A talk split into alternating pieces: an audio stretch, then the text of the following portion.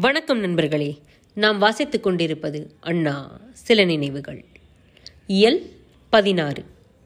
மூன்று சொற்கள் இரண்டு மணி நேரம். மருங்கு வண்டு சிறந்து ஆர்ப்ப மணிப்பூ ஆடை போத்தி கருங்கையில் கண்விழித்து ஒல்கி காவேரி நடந்து வரும். மயிலாடுதுறை நகராட்சி மன்றம் இரண்டு உயர்நிலைப் பள்ளிகளை நடத்தி வருகின்றது. மாநிலத்திலேயே இவை மேனிலையில் இருந்த காலமும் உண்டு. கிட்டப்பா இங்குதான் படிப்பை முடித்தார். என் பிள்ளைகள் எல்லோருமே இங்கே பயின்றனர். தமிழாசிரியர் சிவானந்தம் எனக்கு நண்பர். அவருடைய ஆர்வத்தால் அண்ணா அவர்கள் அந்த பள்ளியின் இலக்கிய மன்றத்தில் ஒரு நாள் சிறப்புரை சொற்பொழிவாற்றிட ஏற்பாடு செய்தோம். மாலை நேரம் மாணவர் தவிர பொதுமக்கள் கூட்டமும் ஏராளமாக இருக்கும் என எதிர்பார்த்து வெளியேயும் ஒளிப்பெருக்கி குழாய்களை அமைத்திருந்தனர். நான் கூட வெளியே நின்றுதான் கேட்டேன். இலக்கிய கூட்டம்தானே எவ்வளவு நேரம் அண்ணா பேசப் போகிறார் என்று எண்ணி. கல்லூரியிலோ பள்ளியிலோ கற்கும் மாணவர்கள் நேரிடையான அரசியலில் ஈடுபடக்கூடாது. அரசியலை பாடமாக கற்கலாம் இளமையில் கல் என்று சொன்னது. கற்க சொன்னதே தவிர கல்லெடுக்க சொன்னது அல்ல அந்த கல் என்ற சொல்லின் அடிப்படையில் பிறந்த ஒரு குரலை பற்றி இன்று பேச எண்ணுகிறேன் என்று தொடக்கத்திலேயே பேச்சில் கனமும் கம்பீரமும் கூடும் சுவையும் பிசைந்தவாறே நீண்ட நேர கையொளிக்கு பின் ஊசி விழுந்தால் கேட்கும் அளவு மௌன நிலை. கூட்டமும் எள் போட்டால் கீழே விழாத அளவு நெருக்கம். மாணவர்கள் திருக்குறளை கற்க வேண்டும். அதில் என்ன இருக்கிறது என்பதை எடுத்து சொல்வதை விட திருக்குறளில் இல்லாதது ஏதுமில்லை என்று சொல்வதுதான் எளிது. அப்படிப்பட்ட ஓர் ஒப்பற்ற அப்பழுக்கற்ற முழுமை பொருந்திய அறநூல் அது. இலக்கியத்திலும் அது ஈடும் எடுப்பும் இல்லாத பேரிலக்கியம். இவ்வளவு சிறந்த நூலை எளிதாக நாம் கற்க வேண்டும் என்பதற்காகவே இரண்டு அடிகளிலேயே இயற்றி சென்றிருக்கிறார் திருவள்ளுவர். இரண்டு அடிகளும் கூட முழுமையான அடிகளில் ஒன்னே முக்கால் அடியில் அடங்கும் ஏழே ஏழு சீர்கள் ஏழு சுரங்களைப் போல. குரலின் மென்மையை ஒவ்வொரு பாடலுமே தனித்தனியே விளக்கி காட்டும் என்றாலும் இப்போது உங்களிடத்திலே நான் ஒரே ஒரு குரலை மட்டும் எடுத்து காட்டிட எண்ணுகிறேன். கற்க கசடர கற்பவை கற்றபின் நிற்க அதற்கு தக. இதிலே கற்க என்கிறார் அதாவது கற்க வேண்டும். சரி கல்வியை கற்கிறோம். எப்படி கற்க வேண்டும்? கசடர கற்க என்கிறார். கசடு என்றால் என்ன? குற்றம் பிழை. சரி கசடு அற கற்கிறோம். எதை கற்க வேண்டும்? கற்பவை கற்க வேண்டும். கற்கத்தக்கவை கற்கத்தகாதவை என்று நூல்களை இரண்டாக பகிர்ந்து கொண்டு கற்கத்தக்கவற்றை மட்டும் கற்க வேண்டும். அதிலும் கசடர கற்க வேண்டும். அண்ணா இந்த இடம் வருவதற்குள் ஒரு மணி நேரம் கடந்து விட்டது. அடுத்து அண்ணா தேரெழுந்தூர் பொதுக்கூட்டத்திற்கு போயாக வேண்டுமே என்ற தவிப்பு எங்களுக்கு. ஆனால் அண்ணாவின் சொன்மொழி தொடர்ந்து பொழிகிறது. கற்க கற்பவை கற்க கசடர கற்க கற்பவை கசடர கற்க. அடுத்த ஒரு மணி நேரத்திலும் கற்க கசடர கற்பவை. இந்த மூன்று சொற்களுக்கு மட்டும்தான் விளக்கம் தர அண்ணாவால் முடிந்தது. அதுவும் ஓரளவு. மீதி இருக்கும் நான்கு சொற்களுக்கும் இன்னொரு தடவை வரும்பொழுது விளக்கம் சொல்லுவேன் என்று அண்ணா தம் பேருரையை முடித்து வெளியில் வந்தார்கள். பெரிய வாடகை கார் ஒன்று அப்போது அமர்த்தியிருந்தார் கிட்டப்பா. நாங்கள் அதை தேர் என்போம். அதில் ஏறி புறப்பட்டதும் நீங்கள் யாரிடத்தில் அண்ணா தமிழ் தனியாக படிச்சீங்க என்றேன். நீ ஒன்று எனக்கு தனியா தமிழ் படிக்க எங்கேயா வசதி இருந்தது? நானே படித்து நானே சிந்திச்சு பார்க்கத்தான் நேரம் இருந்தது. ஆழமா அகலமா படிச்சா எல்லா இலக்கியத்தையும் நாமே புரிந்து கொள்ளலாமே. ஆனா இந்த திருக்குறளே தனி.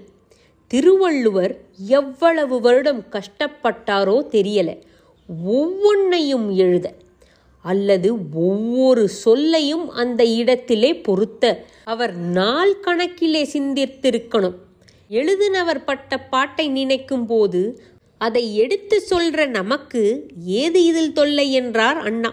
இவற்றையெல்லாம் மறக்காமல் நினைவில் வைத்திருந்தேன். உலக தமிழ் மாநாட்டின் போது வெளியிடப்பட்ட சிறப்பு மலருக்கு திரு கி. வேங்கட சுப்பிரமணியன் என்னிடம் கவிதை கேட்டார். திருக்குறளின் துணையால் சொற்ப படிப்புள்ள நாட்டுப்புறத்தான் ஒருவன் எல்லா வகையான பிரச்சனைகளுக்கும் நன்முறையில் அனைவரும் ஏற்று பாராட்டத்தக்க தீர்வு வழங்கினான் என்பதாக ஒரு மர்மக்கதை போல எழுதினேன். கருத்து நன்கொடை அண்ணாவின் இந்த சொற்பொழிவுதான். தமிழையும் இலக்கியத்தையும் எப்படி ஆழமாக படிக்க வேண்டும் புரிந்து கொள்ள வேண்டும் என்று அண்ணா எடுத்துரைத்ததை கேட்டு தானும் பயனுற்று மற்றவர்களும் பயனுற சிறப்பாக சொல்லியிருக்கிறார் கவிஞர். அடுத்த இயலுக்கு போகலாமா? இயல் பதினேழு.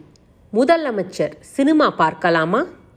மன்னை நாராயணசாமி மாமாவின் தம்பி நடன சிகாமணியின் மகள் கண்ணகி திருமணம் மன்னார்குடியில் அண்ணா தலைமையில்.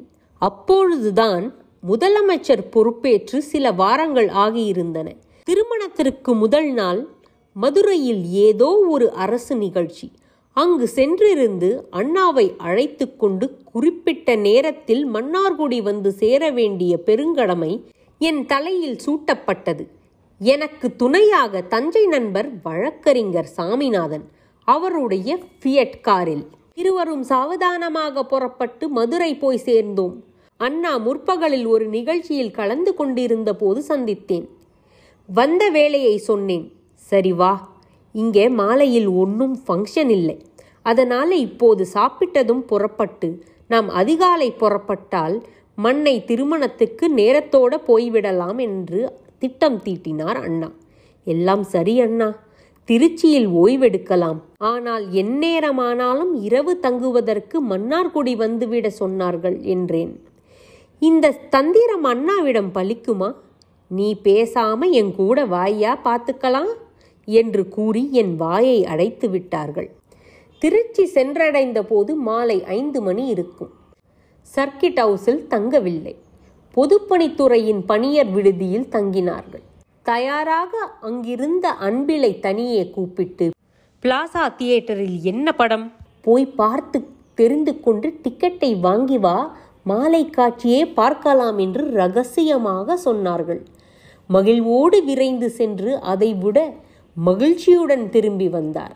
அப்போதே போனால் சரியாக இருக்கும் அண்ணா என்று அவசரப்படுத்தினார். இப்ப வேணா ஐயா வெளிச்சமாயிருக்கு. லைட்டெல்லாம் ஆஃப் செஞ்சு படம் ஆரம்பித்த பிறகு போகலாம் என்று சொல்லிவிட்டார்கள். அதே போல காவலர் பரிவாரங்கள் இல்லாமல் மிக அமைதியாக இருளில் உள்ளே சென்று அமர்ந்து கொண்டோம். இடைவேளை விட்டு விளக்குகள் எரிய தொடங்கின. எப்படித்தான் மக்கள் தெரிந்து கொண்டார்களோ இங்கே வந்து குழுமி விட்டனர் எல்லோரும். வணக்கங்கள் பரிமாறிக்கொள்ளப்பட்டன. வசதியாக இடைவேளை நேரம் அதிகரிக்கப்பட்டும் மக்கள் திரும்பி அவரவர் இருக்கைக்கு செல்வதாக தெரியவில்லை.